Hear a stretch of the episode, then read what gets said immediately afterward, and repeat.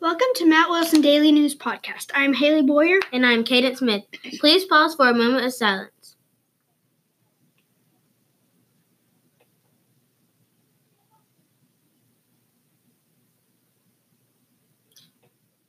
Please stand and say the pledge. I pledge allegiance to the flag of the United States of America and to the republic for which it stands, one nation, under God, indivisible, with liberty and justice for all. Please be seated. Students, don't forget to bring an excuse letter when you return from being absent.